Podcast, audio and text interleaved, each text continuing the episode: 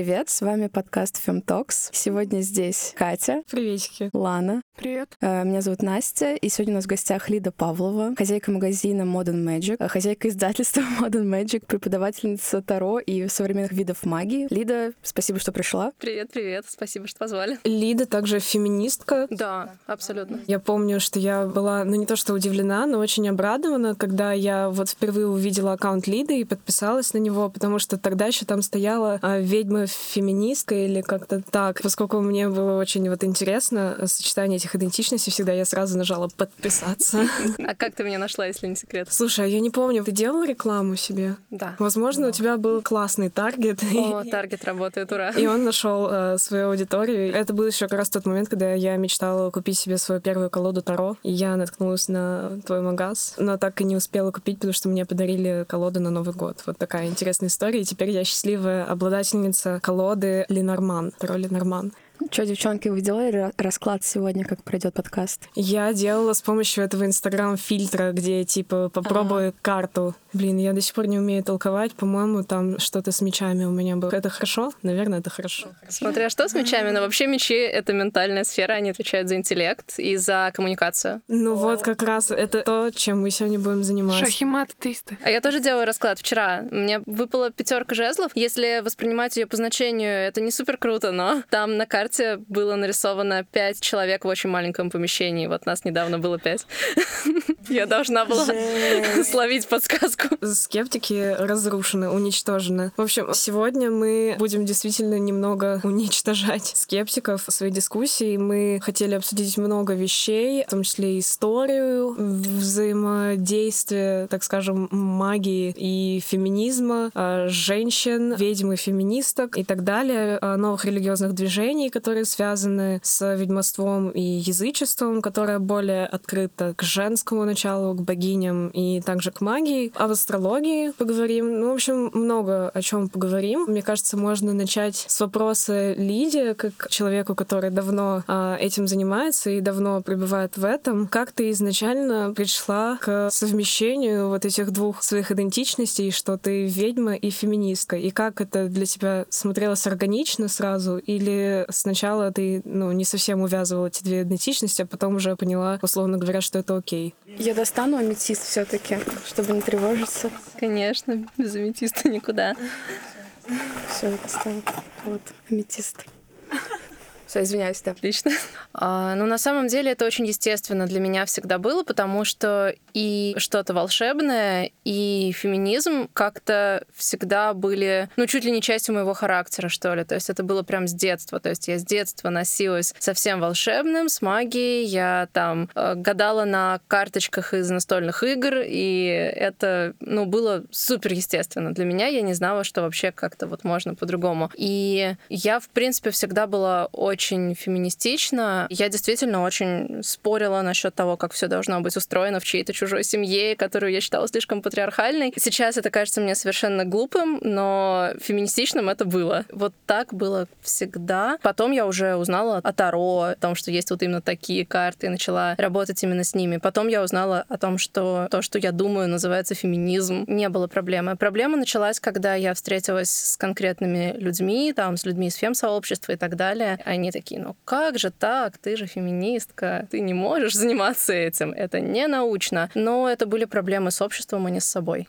Вот у нас буквально недавно тоже было подобное. Мы столкнулись с такой реакцией, когда выложили Фемастер календарь под конец года. Да, То я есть, видела его. Да, мы сделали Мгм. под каждую, под Отличный. каждый знак зодиака по феминистке, который как бы подходит, как нам кажется, по Мгм. характеру, по каким-то своим э, работам, по идеям на вот тот или иной знак. Там, например, Соланус была овном. Кто еще там хорошо подходил? Прям идеально. Мэри Дели. Кимберли Крэншоу, Ле- Кимберли Крэншоу, Лев, да. И, конечно же, там кто-то с радостью воспринял этот контент, но многие писали, типа, о, астрология, о, вы же, типа, там про академию в феминизме и так далее. Прям такое какое-то снобистское отношение было. Вот мне тоже казалось странным, что есть э, достаточно много феминисток, которые выступают прямо решительно против астрологии и вообще эзотерики. Я вот, когда готовилась к подкасту, увидела, что это не новая проблема. Всегда была вот такая негативная реакция. То есть, э, по сути, фем-сообщество было разделено на две группы, условно говоря, как их называют в некоторых статьях, политические феминистки и культурные феминистки эксплуатировали, можно так сказать, вот эту тему возвращения к богине, а, магических ритуалов, а, там как а, способа почитания там своей женственности, возвращения к каким-то корням, к первоначальному вот этому состоянию свободы, когда богини там и жрицы гордо, свободно ходили по земле и так далее. То есть воспринимали магию как эмансипаторную практику освободительную. Политические феминистки говорили, что вот этот момент отвлечения как бы от повестки и растворения вот в этой эзотерике, они называли это эскапизмом, что как бы вот эти феминистки, они просто отвлекаются вот от насущных реальных проблем и вместо этого там предпочитают отождествлять себя с богинями, как-то таким образом возвращать себе власть и контроль над своей жизнью, но при этом никакого реального политического освободительного потенциала это не несет. И мне кажется, а, может быть какая-то такая еще есть э, нотка в этом всем такой аспект. Считается, что эмансипаторные эзотерические практики э, не достаточно хороши и не могут вставать в один ряд, там, условно говоря, с уличным активизмом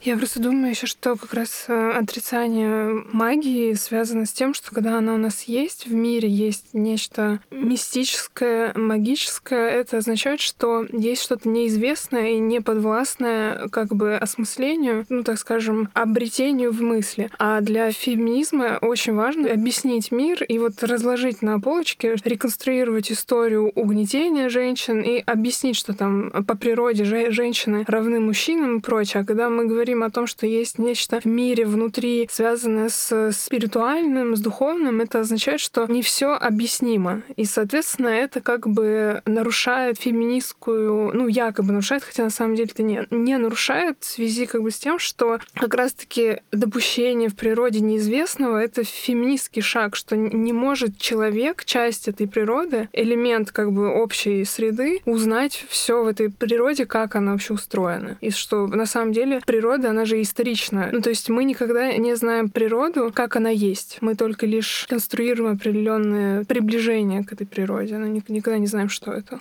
Мне просто всегда вот это агрессивное неприятие феминистками, многими вот этими политическими феминистками магии казалось несоблюдением интерсекциональности, что ли. То есть если интерсекциональный феминизм, грубо говоря и упрощая, за всеобщее равенство, то как мы можем презирать, угнетать и считать недостаточно важными то, как другие люди чувствуют? Неважно, правду они чувствуют или неправду, неважно, насколько это объективно и действительно ли что-то есть и чего-то нет. Это ощущение других людей и дискриминировать их. А здесь реально часто речь идет прям о дискриминации. Ну, то есть, действительно, я у одной фем-психологини в Инстаграме прочитала что-то из серии. Если вы видите в профиле психолога карты, сразу отписывайтесь и закрывайте профиль. Ну, то есть, по сути, это такая косвенная травля, типа травля всех психологов, у которых вы можете найти в профиле карты. И действительно, это несправедливо, просто несправедливо. И на самом деле я тоже задумалась вот над этим каким-то вот снобистским исключительным отношением к магии в фем-сообществе, а что оно по факту повторяет то, как к феминизму относятся люди за пределами фем-сообщества. То есть вот у нас предыдущий подкаст был про академию и про то, как часто феминистское знание, феминистская теория не признается как э, знание, как теория, потому что она там слишком политизирована или еще что-то. И мне кажется, что вот это неприятие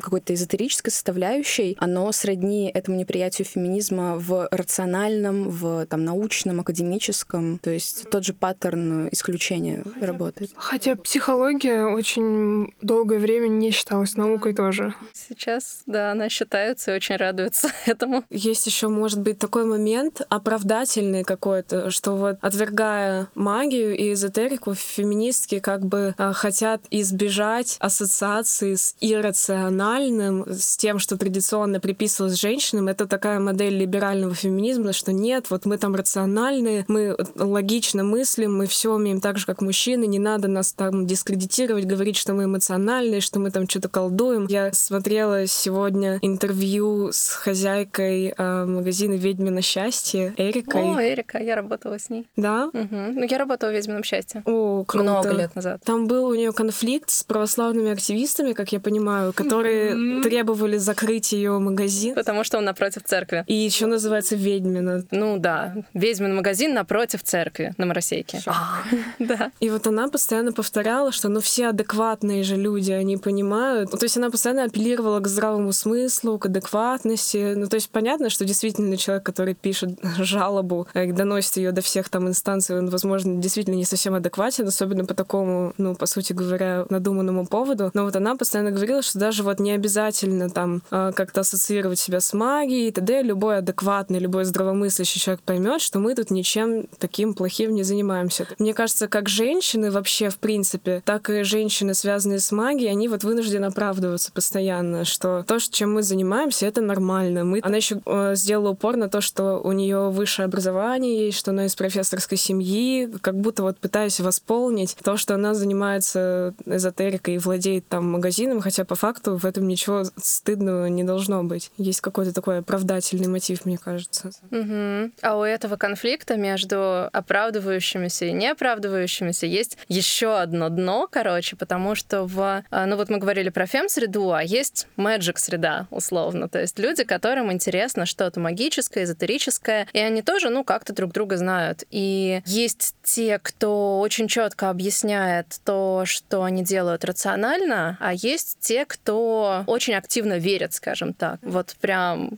всей душой. И они, те, кто активно верят, очень не любят тех, кто объясняет рационально, потому что как будто бы эти люди пытаются украсть у них магию. То есть э, здесь тоже есть такой холивар. И, в частности, наверное, самые большие эпизоды травли, которые со мной случались, это эпизоды, связанные именно с тем, что я подвожу рациональное объяснение под то, что я делаю с картами, под то, как я верю в магию и так далее. Причем мне вдвойне обидно находиться в этом конфликте, потому что э, я вообще по сторону всех однозначных утверждений про это. Мне просто не важно. Я не понимаю, как люди могут интересоваться тем, что на самом деле правда, а что нет. Мне просто интересно, и все. Я верю и в рациональное, и в иррациональное, и во все во все. Вообще, мне всегда казалось, э, что ну, есть эта тема с типа гуманитарным и математическим складом ума. И вот для меня всегда это было не про то, какие там предметы в школе тебе лучше даются, а что есть люди, которым нужен только один правильный ответ. И, в принципе, вот их жизнь построена на том, чтобы докопаться до правильного ответа. А есть вот эти вот гуманитарные люди, которым интересны вообще все ответы. Для них все ответы правильные, они их просто изучают. Они беспристрастны ко всем ответам, и для них это просто все порождение природы и порождение человеческого сознания, и они не докапываются до того, что правда. И я не докапываюсь. Мне просто все интересно. И поэтому во всех этих конфликтах и за науку, и за эзотерику, и за все я просто стою и говорю, ребята, у меня лапки, я просто делаю то, что делаю, и все. А вы знали, что в новое время математиков назвали магами?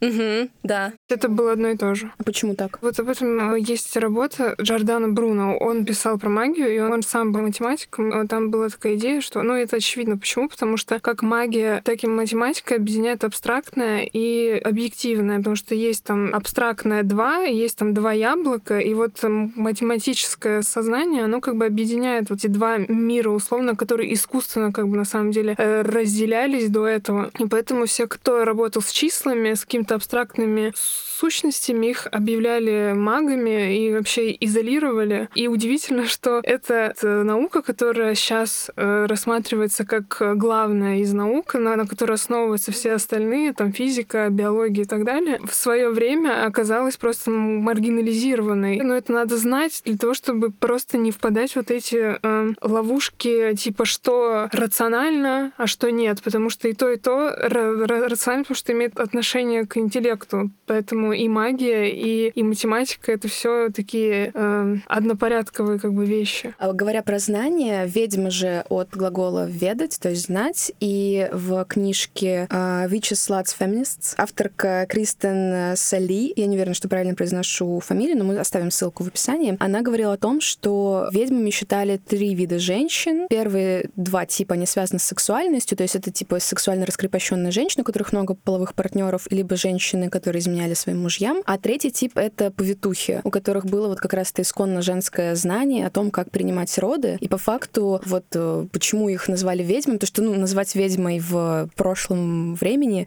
это было же как бы исключать, как-то карать и санкции определенные накладывать на женщину. Мне кажется, это было связано с тем, что они обладали каким-то тайным знанием, которое было недоступно мужчинам, и как будто бы это их злило, и они стремились их как-то исключить и даже физически уничтожить, потому что их там и казнили, и сжигали. Вот. У нас, кстати, есть текст на Дзене про вот это женское знание и росказни старых э, женщин, где рассказывается как раз про, это, про эту смену, когда на место повитух пришли акушеры с рациональной наукой, которые рационально ну, принимали роды, лечили женщин в области гинекологии, и э, как плохо они понимали женскую физиологию, из-за чего там были всякие эти ужасные щипцы, которыми доставали детей. И они не мыли руки еще очень долго. Да, вот. И как бы мне кажется, вот это вот э, тоже презрение к типично женскому знанию. Я думаю, здесь не только к женскому знанию, а здесь именно про то, что ведьма ставит под вопрос провидение Бога, потому что ведьма предсказывает или вытаскивает э, духов и их как бы воплощает, а это как бы прерогатива же э, Всевышнего, а тут женщина имеет дерзость как бы транслировать знания, которые не, не должно принадлежать человеку. И, видимо, здесь, опять же, из-за чего именно э, церковь так сильно нападала на ведьм, э, что ведьма — это граница, которая как бы пролагается и которая ограничивает власть церкви, потому что она как бы наравне с Богом оказывается, как бы манипулирует жизнью людей. И это для церкви, естественно, это невообразимо. Потому что есть же вот этот вот сюжет про Айндорскую ведьму, знаете, из Ветхого Завета, там, которая вывела э, дух Самуила по просьбе Саула, и потом святые отцы обсуждали это очень многие. Ориген, Григорий Низкий, они про, про это говорили, что не может быть якобы такого, что вот какая-то женщина вывела дух, как это так? Он, он уже был в раю, как бы она его вывела, ну и прочее. В общем, это такой момент важный был для христианской теологии, да, или как-то. Ну, это вообще же про развлечение, по сути, магии и религии, что магия изначально была активным способом взаимодействия с миром, то есть маг мог непосредственно там не у милости в какого-то бога предварительно, а непосредственно самостоятельно так или иначе повлиять на какие-то события. А в религии этот момент, вот когда, как сказала Лана, он уже ушел, и человек стал абсолютно пассивным наблюдателем, который мог там уповать на Божью волю и условно там, не знаю, иметь какое-то влияние только на свою загробную жизнь. Кстати, и то. Иисуса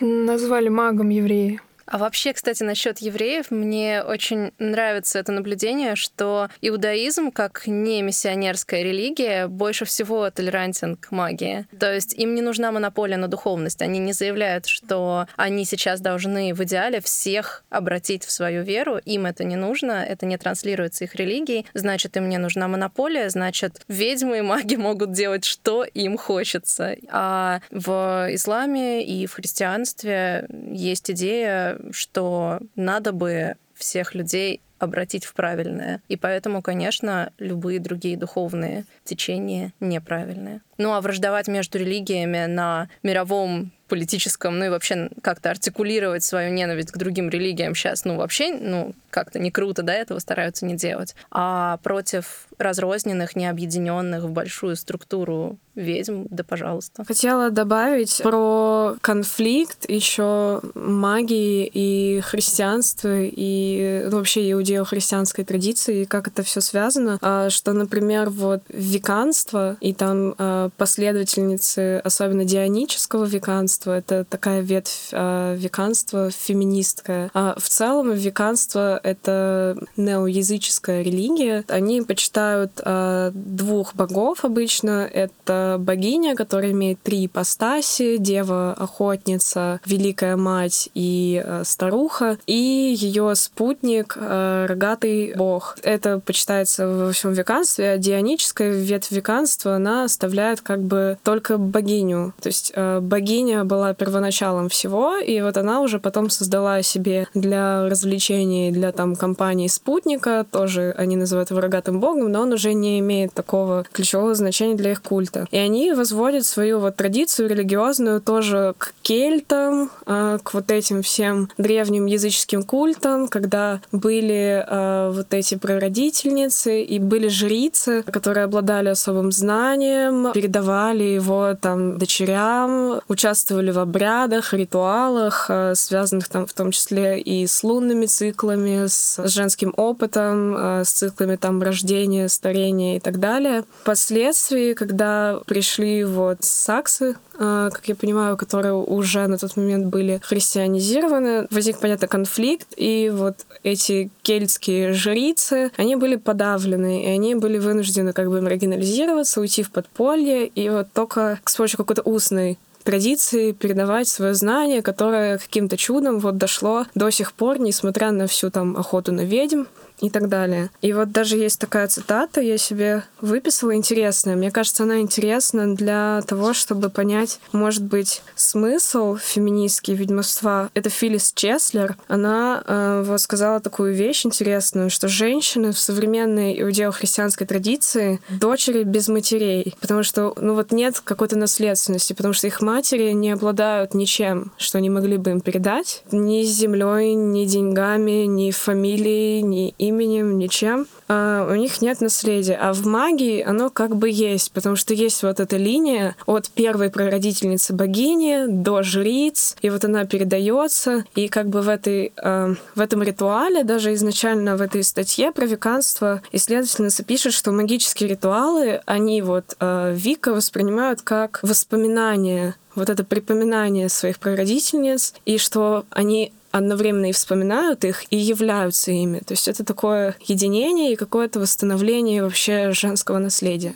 Я прочитала, что одним из начал феминистской теологии считается книжка Матильды Джослин Гейдж «Women Church», что-то там да? Я ее не читала, но я, короче, действительно на нее часто ссылаются, да. Она же там э, предлагает альтернативную трактовку охоты на ведьм. То есть она говорит о том, что это, по сути, мизогиническая, мизогинная а, практика, которая была направлена на репрессирование женщин, и что как будто бы эта книжка вот через эту вот м, отход от э, религиозности в сторону спиритуальности, это есть феминистская теология, что как будто бы вот такая есть э, трактовка этого. Ну, я, если честно, не совсем об этом знаю, потому что я привыкла считать там началом феминистской теологии какую-нибудь там Мэри Дейли, Розмари Рутер, вот этих всех женщин. Это католички. Ну, так вышло, что из-за того, что в католической среде было гораздо больше прессинга а в плане там и контрацепции, и всех вот этих вещей, важных для женщин, там и феминистская теология была, по сути, более развита, потому что, ну, сопротивление нужно было. Я вот знаю про них, а, но феминистская теология не ограничиваются э, вот именно альтернативной женской спиритуальностью. То есть это одно из направлений. Это такие радикальные феминистские теологини, которые завязывают с организованной религией, э, ставят на ней крест, говорят, что с этим ничего нельзя сделать, и нельзя там ее перерисовать в феминистские цвета, условно говоря. И поэтому надо основать свои там культы женские, почитать женских богинь, и там в ритуалах тоже женский опыт обыгрывать. А есть вот феминистские теологини, которые остаются в лоне церкви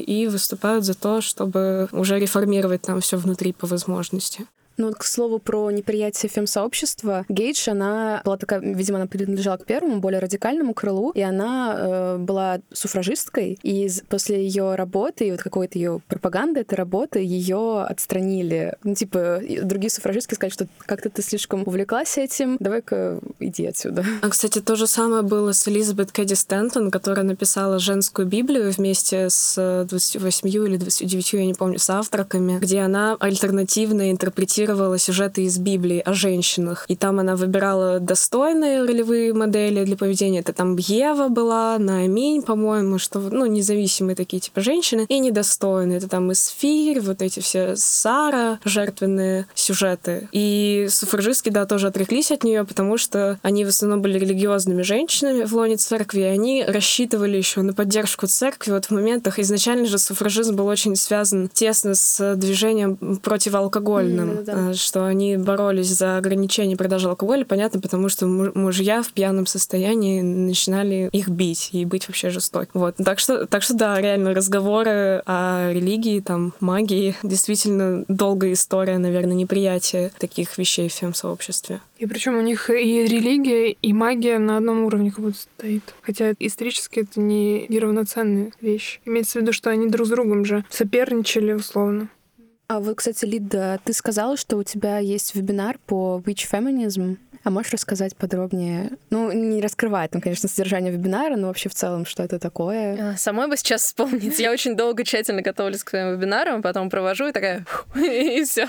Но на самом деле я точно помню, что я начинаю там с истории. Я рассказываю про эту организацию Witch, вот, которая всеми заглавными буквами пишется. Прекрасная организация в, кажется, 60-х, да, что ли, годах 20 века, которая была политическая по сути и не претендовала на духовность как таковую. Ее целью были политические изменения, но они считали, что эстетика и посыл образа ведьмы очень круто подходят для того, чтобы проклясть патриархат, как они говорили. Я рассказываю про их акции, я рассказываю потом про исследования как раз насчет Вики, насчет того, насколько там ну, тоже рассказываю чуть-чуть, по-моему, и про дионическую вот как раз Вику. Вот, кстати, мне кажется, что вот эта организация Witch — это хороший пример синтеза магического, феминистского. Да, это как раз то, что якобы нельзя заниматься политикой, если ты ведьма. Можно, они занимались, причем, опять же, они декларировали свое движение как социальное и политическое, но при этом они использовали ритуалы, и, насколько я знаю, никто не бегал за ними, пытаясь выяснить, насколько они верят в свои ритуалы. Мне кажется, что вот этот личный вопрос, ну, он просто не важен, они его не раскрывали. Важны цели и важна форма.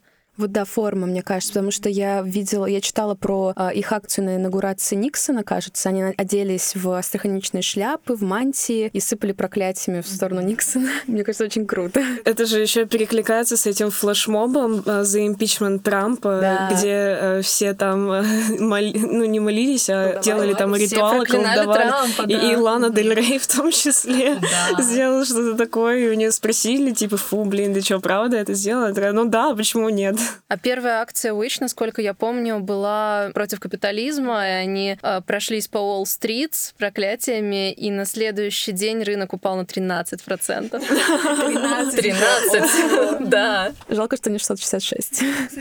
Кстати, вот мне кажется, как раз на этом моменте мы можем затронуть классовый вопрос относительно ведьм, что я смотрела лекцию, что у нас все эти практики эзотерические стали актуализироваться в 90-е среди людей, которые не имели денег. И это не только наш феномен, это еще распространено в западных странах, в том числе в Штатах. Там же черные женщины часто были деятельницами в рамках магии. Это вот как раз о том, что, мне кажется, когда у человека нет объективных инструментов для реализации своего потенциала, они начинают прибегать к магии. И это неплохо, как мне кажется, в том отношении, что магия — это инструмент власти. Вот, и о чем говорили изначально, вот говорила об этом Катя, что я опять возвращаюсь возвращаюсь к науке, что нововременная наука, которая, собственно, и является а, таким огромным нарративом обретения природы человеком, она начиналась с магии, потому что ученые, которые были в то время, опять же, тот же Кеплер, Джордано Бруно, это вот и там и астрология, и магия у них были как бы на одном уровне. Это вот вмешательство в ход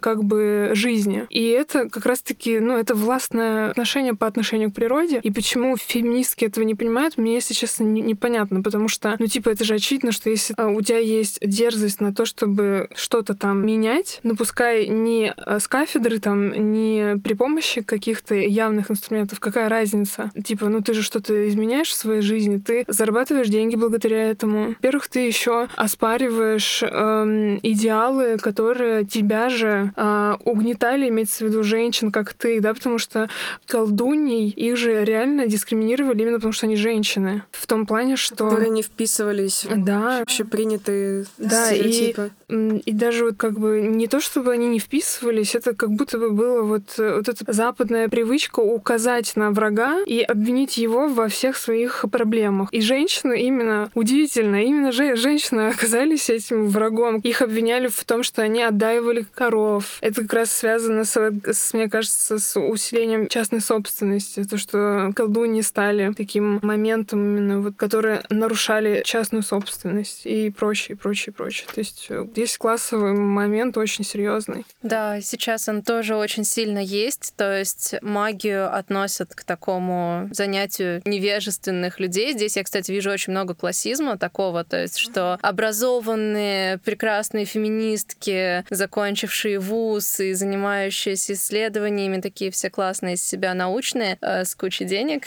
да, говорят о том, что вот эти вот невежественные, необразованные люди верят в магию, сейчас мы к ним спустимся со своего пьедестала и просветим их. И при этом они заявляют о том, что полная альтернатива магии — это психотерапия, потому что вот у нас есть какие-то проблемы внутренние, которые мы не можем решить, которые сложные, которые мы тяжело переживаем, и вот мы идем там к ведьме, к гадалке, там, к тарологу, к кому угодно. Вот они нам эти проблемы, мол, решают, но типа они шарлатаны, они не могут их нам решить по-настоящему, а вот психотерапевт решит нам их по-настоящему. Но это говорят люди, которые имеют деньги на поход к психотерапевту. Ну, то есть я потратила на психотерапию за вот весь свой опыт психотерапии, я посчитала 170 тысяч. Ну вот. И это, наверное, еще не очень долго да, было. Да, я не очень.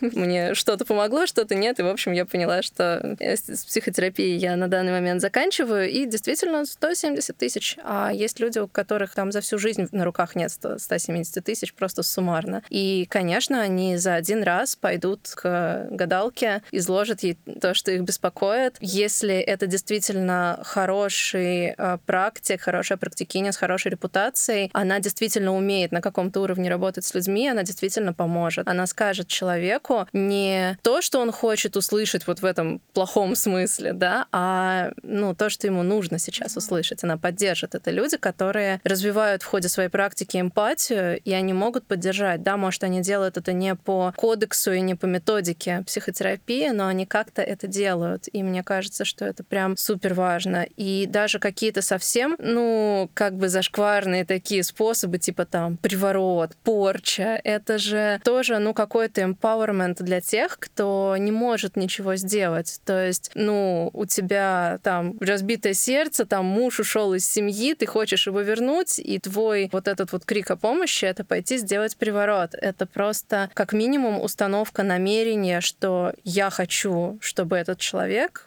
вот вернулся и вел себя со мной нормально. Дальше, если это сработало, то это сработало. Причем, опять же, неважно, что сработало, приворот, твое намерение, неважно. Но если там нет, ты берешь и делаешь там порчу на него и на его любовницу, да, тоже звучит как бы трешово, ну типа, кто будет так делать? А с другой стороны, ну это просто такое утверждение, что догорите вы все, со мной так нельзя. И после этого ты очищаешься и начинаешь новую жизнь. Это тоже работает. И я еще просто тоже хотела сказать про то, что маргинализируются те, кто этим занимается, особенно те, кто вот попроще, то есть кто не имеет там доступа к какому-то построению суперсовременного личного бренда и работы с какой-то тоже более топовой аудиторией, а которые вот действительно более прям вот ведьма-ведьма. Ну, с ними тоже на самом деле не так уж все не в порядке, как про это говорят, потому что, ну, кроме того, что я уже сказала, что вот они реально могут помочь на своем уровне, еще и это Uh. В их личной истории, но какой-то действительно огромный empowerment чаще всего, потому что для этого не нужно высшее образование, его не существует, и это здорово в этом плане. Для этого э, нужен, ну, не какой-то особенный стартовый капитал, по сути, этому можно просто научиться, и это поднимает тебя финансово, и ты получаешь деньги. Это делает тебя независимой от религии, хочешь ты того или нет. Ты можешь быть православной ведьмой, не православной ведьмой, но религия тебя уже отделила, когда ты начала этим заниматься.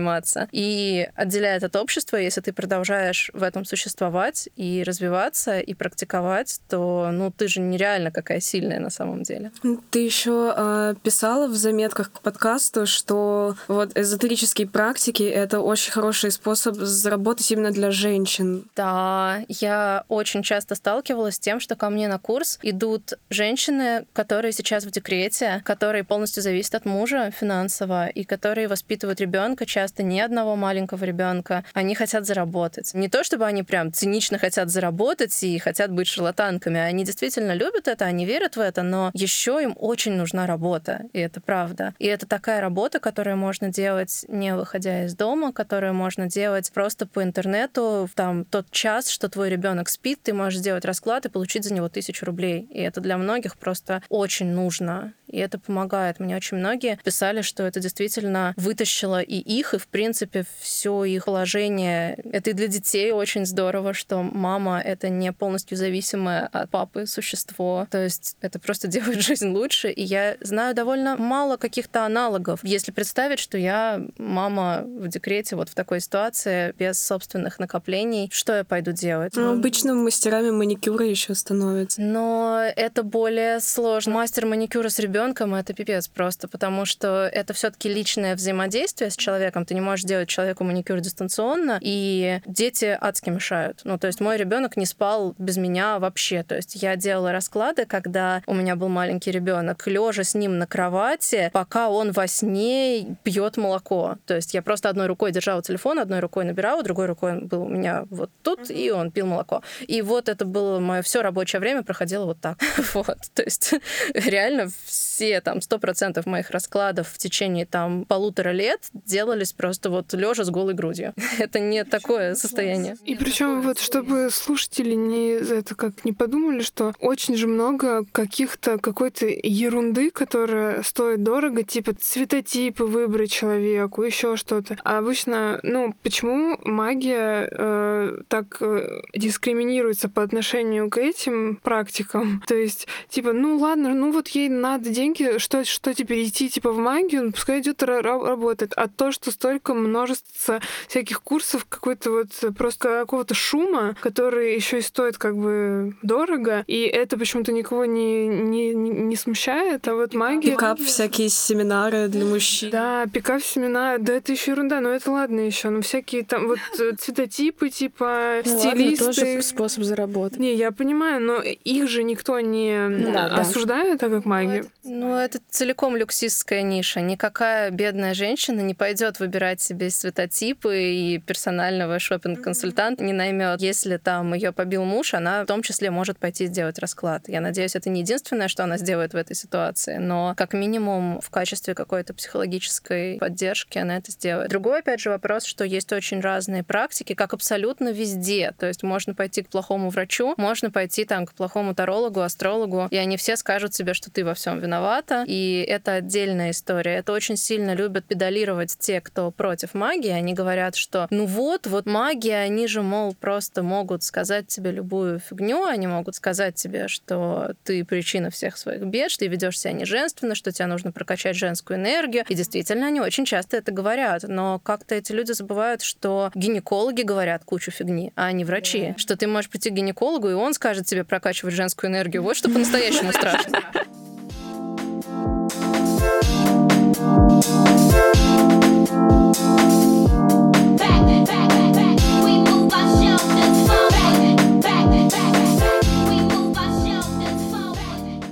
У меня вопрос, насколько вообще можно отождествлять ведовство с феминизмом? Есть же все культы ведических женщин, это внутренняя женственность, про которую ты сказала. То есть э, как, э, насколько велика вероятность, что э, ведьма будет феминисткой или придерживается профеминистских взглядов?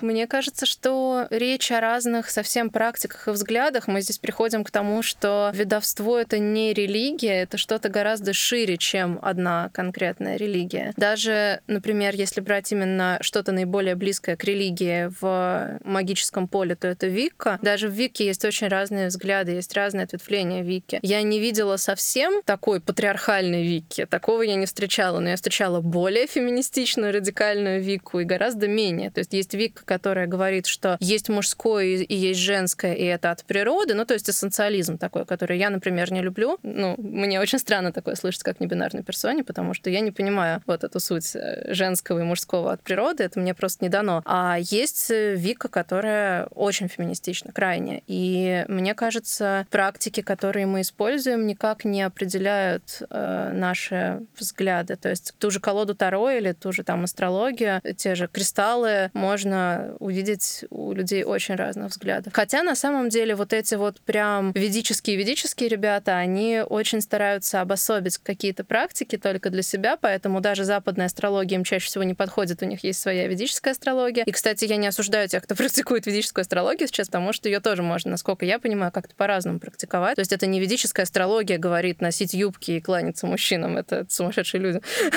Очень все зависит от того, что мы думаем, а не от конкретных практик. Так что, в принципе, довольно большая вероятность, что ведьма будет феминисткой, и наоборот, что не будет, тоже довольно большая вероятность. Я, кстати, хотела добавить еще, вот когда мы обсуждали всякие классовые штуки, что э, сейчас, э, мне кажется, еще на Западе, особенно в Америке, в какой-нибудь там Калифорнии, противоположная тенденция видна, что вот как это случилось, например, с Riot Girl, а вообще с феминистскими там лозунгами, что это коммерциализируется сейчас все очень сильно. Как э, в свое время это была Индия, всякие хиппи штуки, когда там богатые белые люди ехали в Индию за духовным там опытом и просветлением. То же самое сейчас происходит э, с магией, с астрологией, что это считается там крутым э, и показателем какого-то статуса. Это все стоит довольно больших денег. Сделать себе там личную натальную карту какого-нибудь супер-пупер дорогого астролога, там купить, не знаю, какой-нибудь камень минеральный, заряженный на какие-то свойства, и лицо им типа умывать, массировать. То есть вот сейчас, мне кажется, на Западе видно, вот видна такая тенденция, что и от этого, понятно, страдают люди, которые занимаются этим, возможно, дольше, и на другом уровне те же вот матери, которым это важно э, делать, э, потому что у них, вот, как говорила Лида, как раз нет инструментов, чтобы там, допустим, продвигать себя как-то круто в Инстаграме и так далее. Ну и, в общем, как обычно, коммерциализация не приводит ни к чему хорошему, но тем не менее, мне кажется, вот это есть, что говорить, что это только какая-то маргинальная ниша, сейчас уже не совсем ну, кстати, так. да. Но это рынок, потому что на любом насыщенном рынке будет большой ценовой диапазон в любом случае. Ну, все будут искать ниши среди потребителей. Я сама пытаюсь искать именно новые какие-то ниши. То есть моя главная задача — это показать себя не тем, кто уже интересуется магией, а показать тем, кто и не интересуется, и сказать, смотрите, вы можете ей интересоваться. И поэтому, конечно, магия не могла оставаться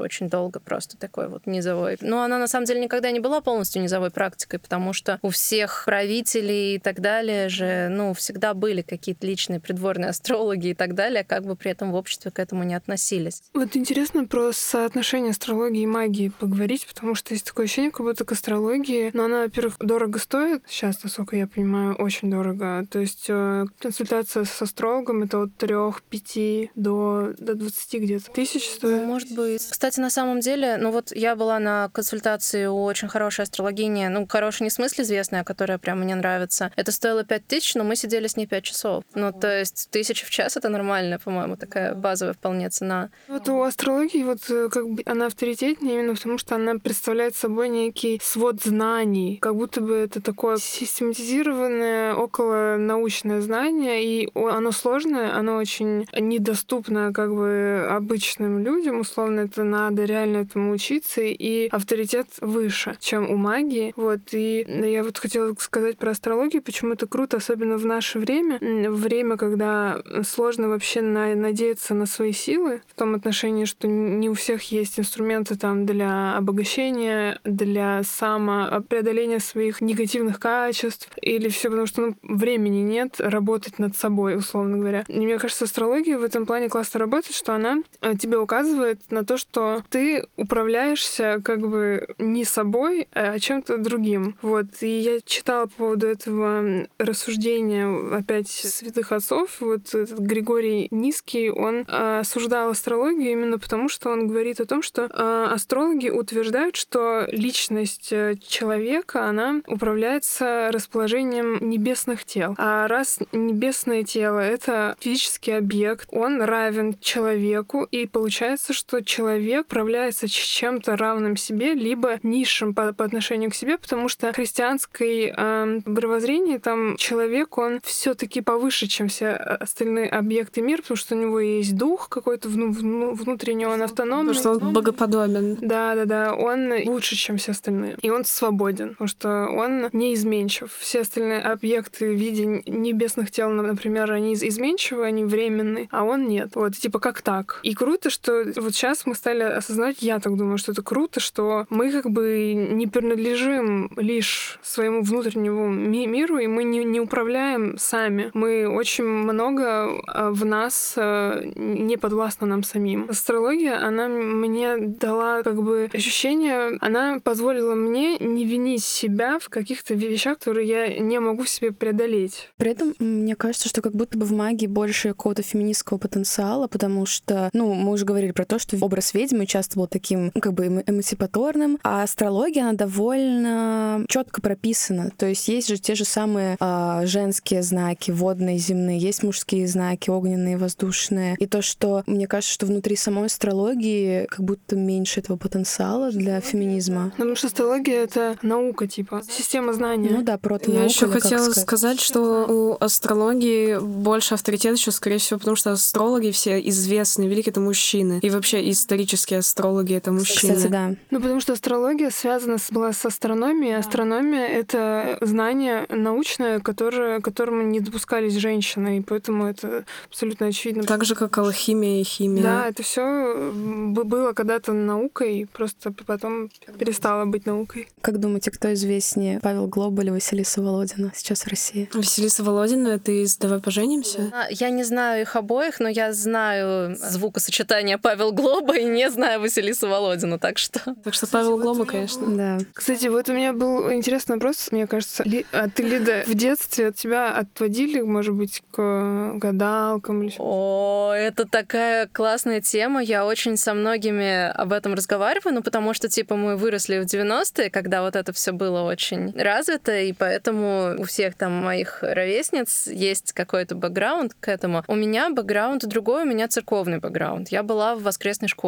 Я не знаю сколько, ну, два, наверное, года я училась в воскресной школе, потом там начался какой-то трэш. Мама меня тут забрала, мама отошла от церкви гораздо быстрее, чем я. Примерно, когда начался трэш в воскресной школе, она посмотрела, что, например, э, как мне отвечают на мои вопросы, а у меня действительно с детства был такой очень феминистский mindset, то есть я, в принципе, спрашивала там, а почему нельзя, чтобы вот э, девочки были там в храме без платка, или почему нельзя, чтобы еще что-то. А, я помню случай, когда нас вели куда-то в воскресной школе по парам строем, и я захотела стать первой строя, а мне сказали, нет, сначала мальчики идут, а потом девочки идут. Сначала пара из мальчиков, потом пара из девочек. И я очень удивилась и спросила, почему. Ну и мне ответили что-то из серии, ну вот потому что Бог тоже, знаете, мальчика сначала создал, а потом девочку. вот.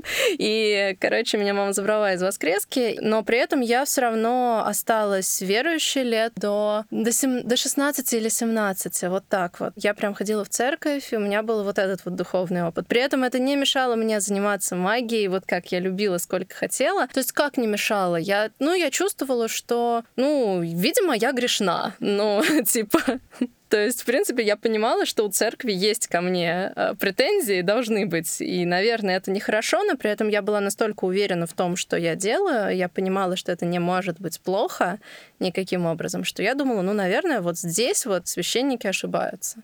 И у меня вот этот был опыт, и меня не водили никаким вот ни гадалкам, ни к экстрасенсам, потому что моя мама была православная, а потом, э, ну, как бы никакая, в принципе, не, не, не духовная. Ну, просто интересно, что обычно все эти женщины, бабушки, у них там и иконы стоят, и свечки. Просто у меня заикание, и меня в детстве, когда уже отводили по всем логопедам, психологам, и ничего не помогало, меня стали водить по бабушкам, которые там яйца по, по мне этот Выкатывание катали. яйцом, вот, что, вот как это выглядит. Я всегда читаю в описаниях каких-то практик выкатывание яйцом, я думаю, как это? Просто на живот клали вот яйца, выкатывали, и у них всегда у всех стоят э, свечки, иконы. Мне кажется, они думают, что это дар Бога, он им дал значит, вот этот дар, и они помогают людям, они как бы как святые, наверное, они вот э, это их крест, как бы нести, вот, э, значит, помогать всем, и они еще причем говорят, насколько я знаю, что брать за это деньги нехорошо, потому что отнимут как бы этот дар. Очень многие вот такие ребята с иконами и свечками очень даже берут деньги, просто, ну, как, ну, это тоже логично. Вообще это похоже на Сантерию, на самом деле, вот когда к... Короче, как в Латинской Америке вся вот эта история с тем, что есть своеобразная религия, построенная на магии, и при этом глубоком почитании святых одновременно. И вот это что-то похожее на самом деле. А еще мне еще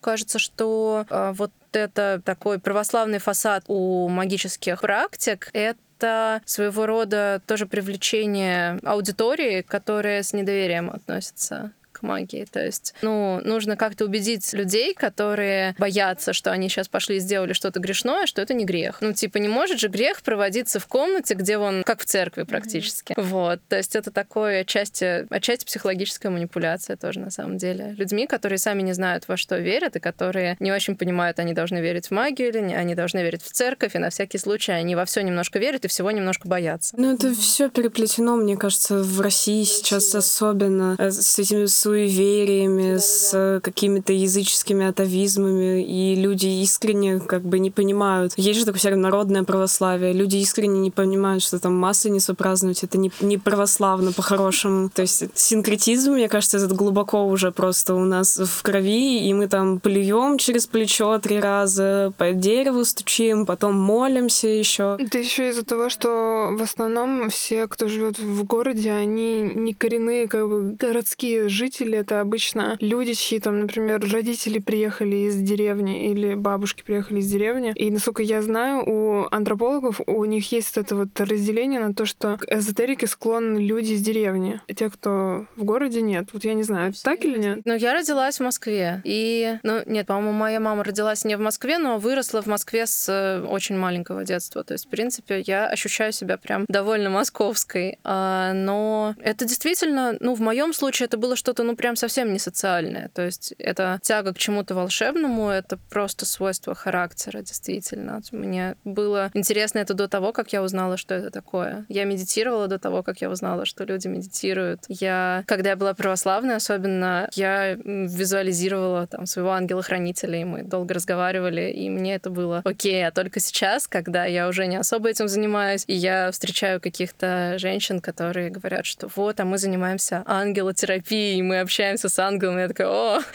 так можно было. Я в три года это делала.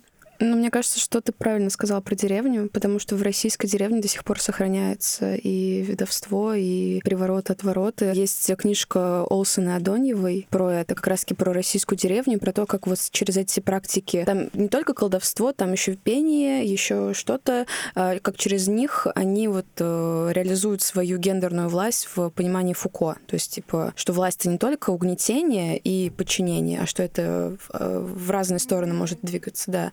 И как раз-таки там они рассказывают о том, то, что э, как и в, в Европе и на Западе э, называние женщины ведьмой — это санкция за то, что она слишком выделилась. То есть там очень важно понятие общины, особенно крестьянское, то есть что все равны, все, у всех одинаковый урожай, у всех одинаковый достаток. И если ты немножко выделяешься в любую причем сторону, что в плохую, что в хорошую, ты сразу называешься ведьмой. Это, кстати, интересно, потому что вот, насколько я знаю, в Европе, опять же, вот 15-16 век э, люди, у которых которых было много денег, обычно их обвиняли в эксплуатации ведьм, что на них как бы нагадала ведьма, и она им помогла. Вот и интересно, мне кажется, затронуть вопрос про типа секс, про связь. Моя э, бывшая ассистентка, бывшая сотрудница сейчас э, работает над открытием, вот по идее уже там через пару месяцев, если все сложится, она должна заработать, а над открытием секс-шопа, который называется, который называется Билтейн, то есть один из праздников Колеса года, который как раз связан с сексуальностью. И по ее задумке, насколько я поняла, это будет такой, ну, грубо говоря, секс-шоп для ведьм. То есть там будут э, не просто какие-то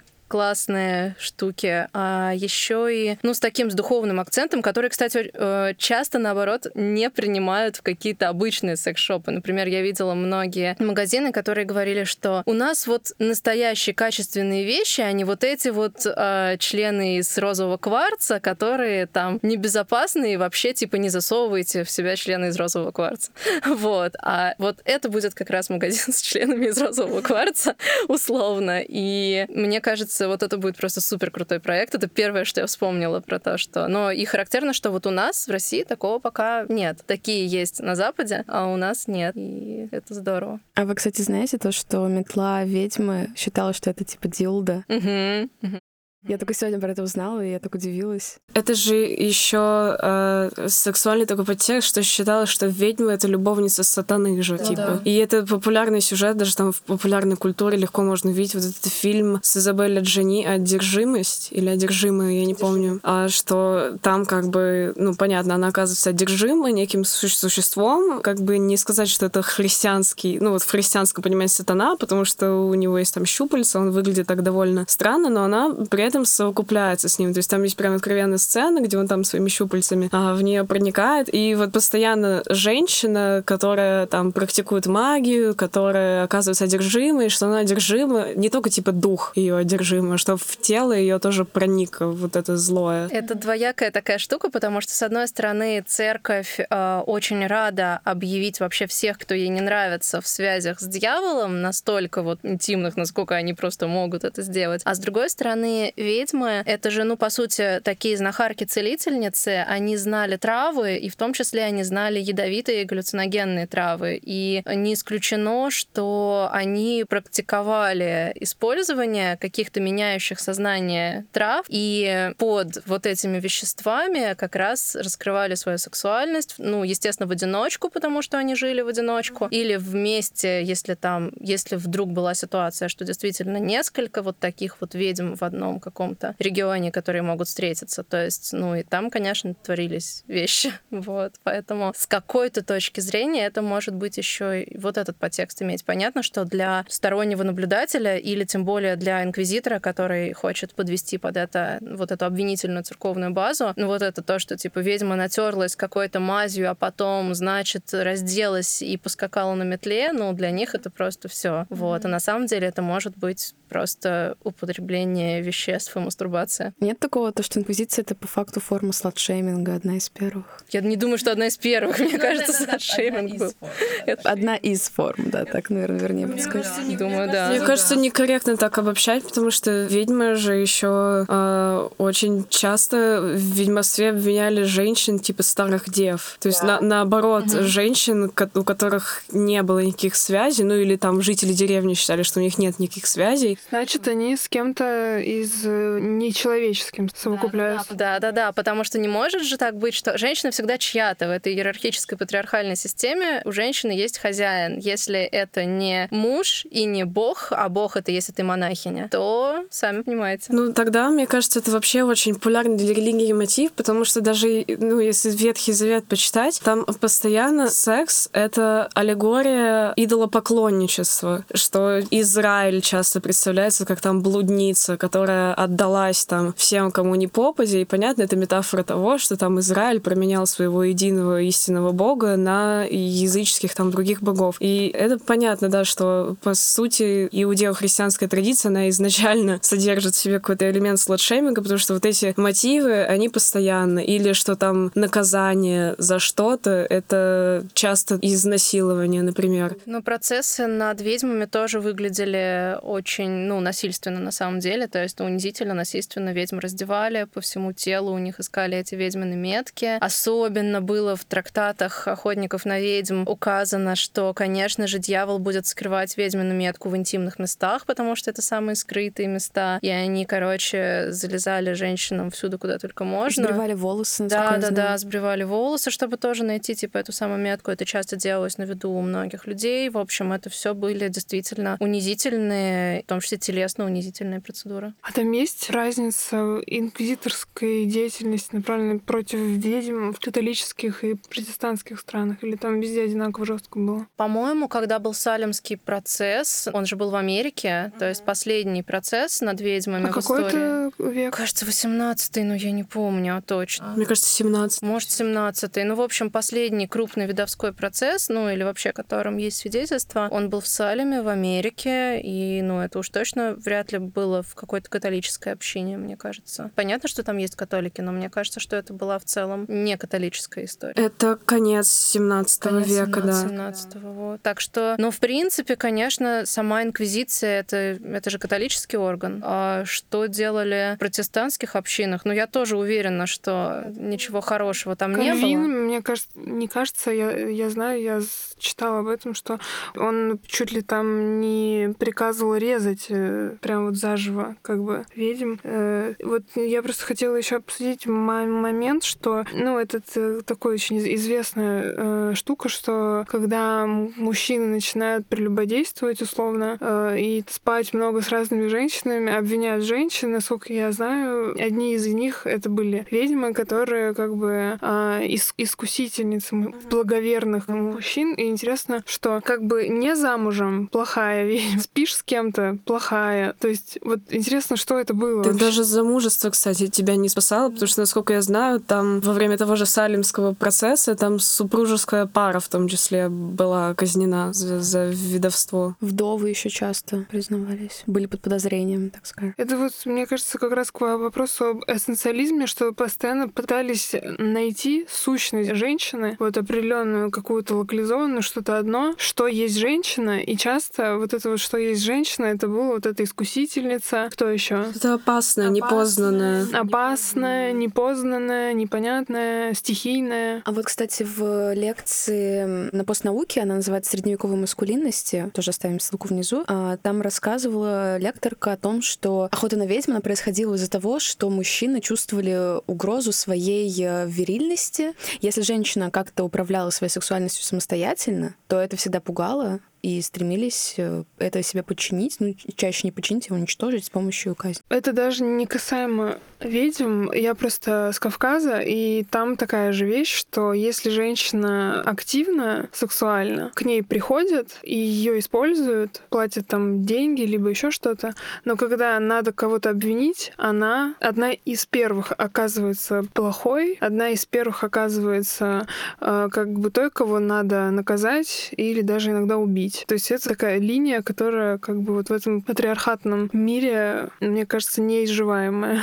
Меня еще очень сильно раздражает то, что по факту охота на ведьм — это прям ужасно мизогинная череда событий, которая была направлена абсолютно против женщин, и что сейчас в современном медиадискурсе охота на ведьм называют э, вот движение МИТУ и разоблачение сексуальных преступлений там каких-то именитых и не только именитых мужчин. Устроили охоту на ведьм, эти феминистки, они нас достали. Мне очень не нравится то, что они взяли его пере... Присваивают. Да, присвоили это себе. Ну, мифические они мужчины. Ну, просто проблема-то в том, что что охота на ведьм была реально придуманной э, штукой. Мету, оно осуждает людей, которые реально провинились, но в разной степени. Ясно, что есть те, кого обвиняют ну, невиновны, но я верю во многие случаи, и там есть свидетельства того, что они реально что-то делали с женщинами. Ну, насчет охоты на ведьм, просто корень как бы, да, я понимаю, что, почему это обидно, но корень, конечно, понятен, потому что э, охота на ведьм — это пример массовой истерии, наверное, крупнейший. И э, те, кто против движения МИТУ, они тоже говорят, что здесь все признаки массовой истерии, что это неадекватное преследование всех подряд за воображаемые грехи кого-то еще. Не, я понимаю их логику, просто по факту же... Ну да, сам факт удивительный, да.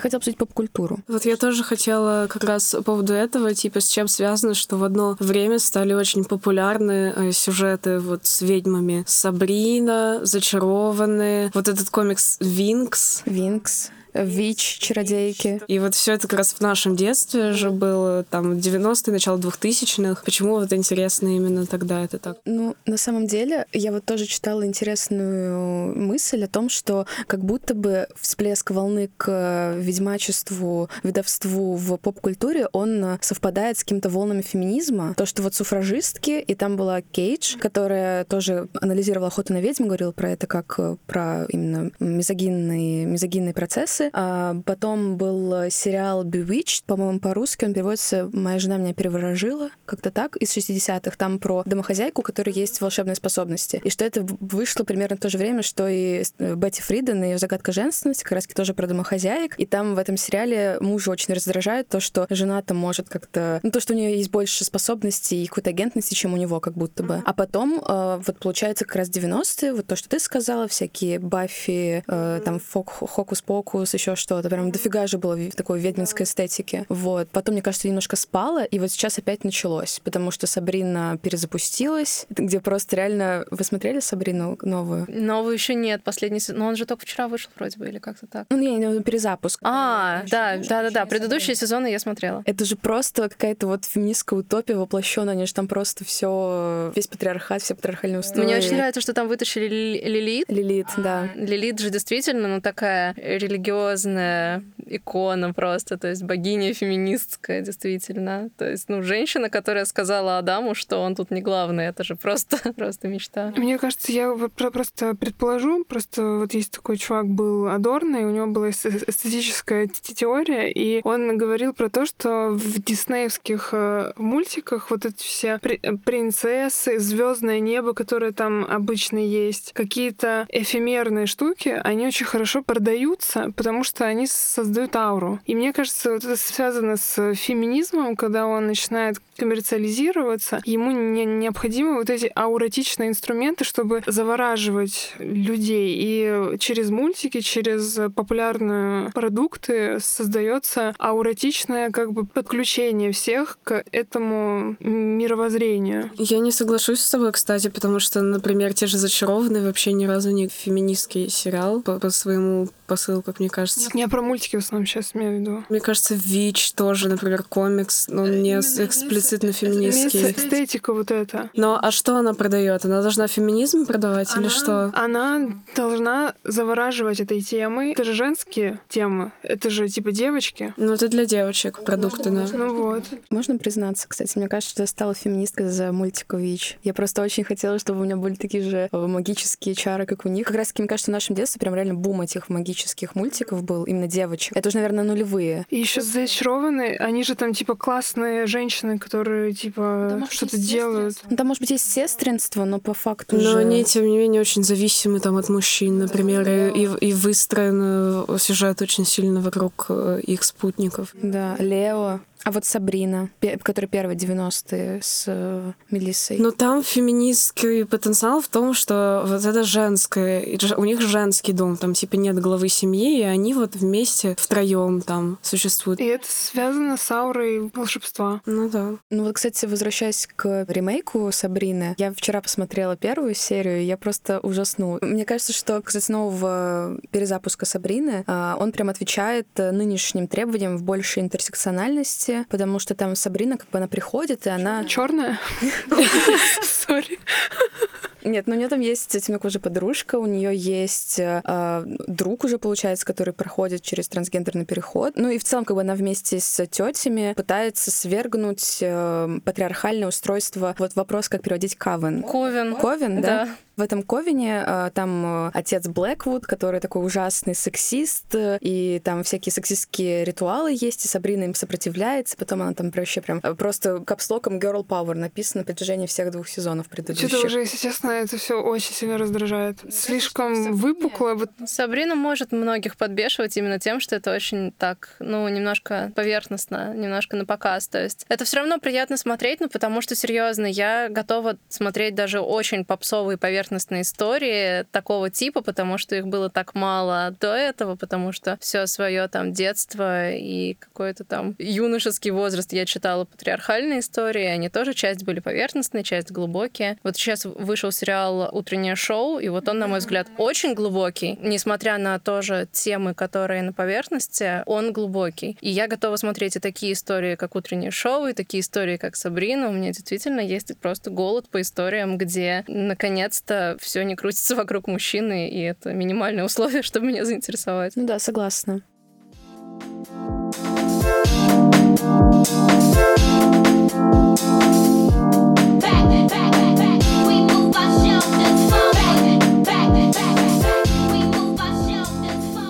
Противопоставление рационального и иррационального — это на самом деле патриархальная штука. И феминистская эпистемология она как раз выступает против этого, за то, чтобы снять эти противоречия, что духовность — это готовность воспринимать реальность во всех ее измерениях, то есть рациональным, иррациональным и сверхрациональным, что реальность — это не только рациональное знание. Они вот еще почему осуждают рациональное знание, потому что оно обусловлено очень всякими штуками из серии расы, пола, и рациональное знание направлено на то, чтобы разъединять и систематизировать. Mm-hmm. Типа вот ты сказала, что феминизм, он тоже разъединяет и систематизирует. Но по сути так не должно быть, потому что, ну, истина, в кавычках, феминистский проект, он наоборот должен выступать за снятие вот этих разъединяющих штук и за объединение, наоборот. И вот эти исследовательницы, которых я читала, они говорят как раз, что всякие э, духовные штуки, духовность вообще — это феминистский проект, который очень нужен в том числе и для феминистской политики, потому что он направлен именно на объединение. Вот э, еще вот в наше время к магии прибегает Тимоти Мортон в своей в темной экологии. Он очень много использует магию, как раз говоря о том, что экологическая политика, которая связана с охраной как бы среды, она вот тоже разъединяющая. А нам э, надо признать, что мы как бы не можем до конца проникнуть в природу и решить ее судьбу,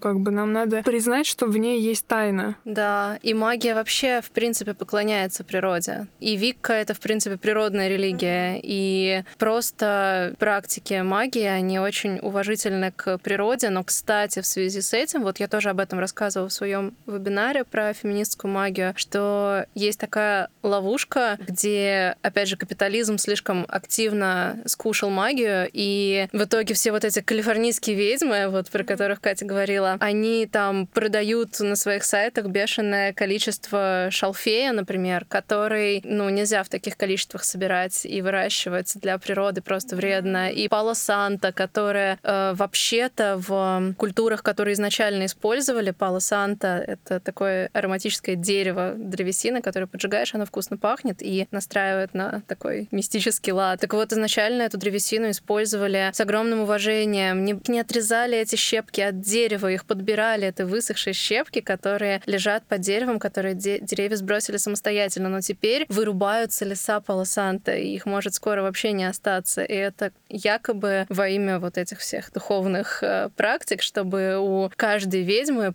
по недорогой цене дома был запас Пало Санта, но деревья на это не рассчитывали. Здесь тоже про то, что есть вот какое-то глубокое понимание магии, которое понимает нашу связь с природой, mm-hmm. а есть потребительская. Мне кажется, тут прикольная связь феминистской магии с экофеминизмом. Я, кстати, вот в статье, которую я читала, когда я готовилась, там авторка проводила параллель, э, что вот активная охота на ведьм, она совпала с каким-то большим техническим освоением человеком Земли, и что вот эти женщины, э, которые э, там сжигались, которые угнетались э, вместе, и, и при этом это были женщины-ведьмы, действительно, многие из них действительно были ведьмами, которые занимались там собирательством, при этом делали это с уважением, вот как говорит Лида, и что этот момент женского угнетения совпал с угнетением земли, которые начали там активно вспахивать и так далее. Ну, Еще Колонизация там начинается в этот же период. Великий ге... ну вот это вот освоение земли, которое было. Ну вот вердикт таков, что феминистки не должны ставить э, научность выше духовности, потому что нужно осознавать, что э, многие элементы научного взгляда на мир, они дискриминирующие и они, наоборот, антиженские. Они направлены на колонизацию женского тела и тела Земли, условно, которые друг с другом очень крепко связаны. Короче, у нас как-то все сошлось под конец, все связалось.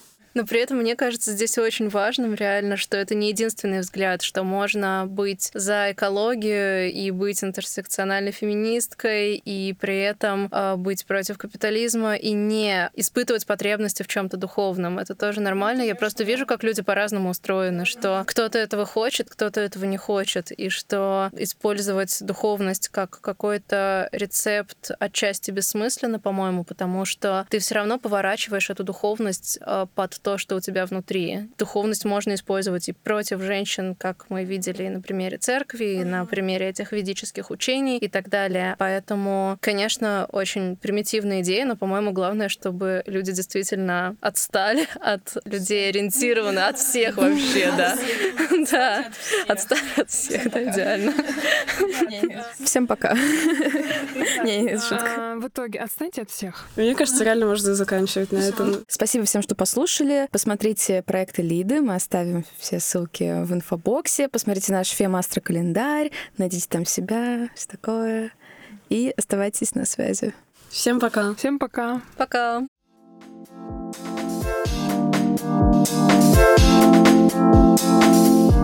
Back, back.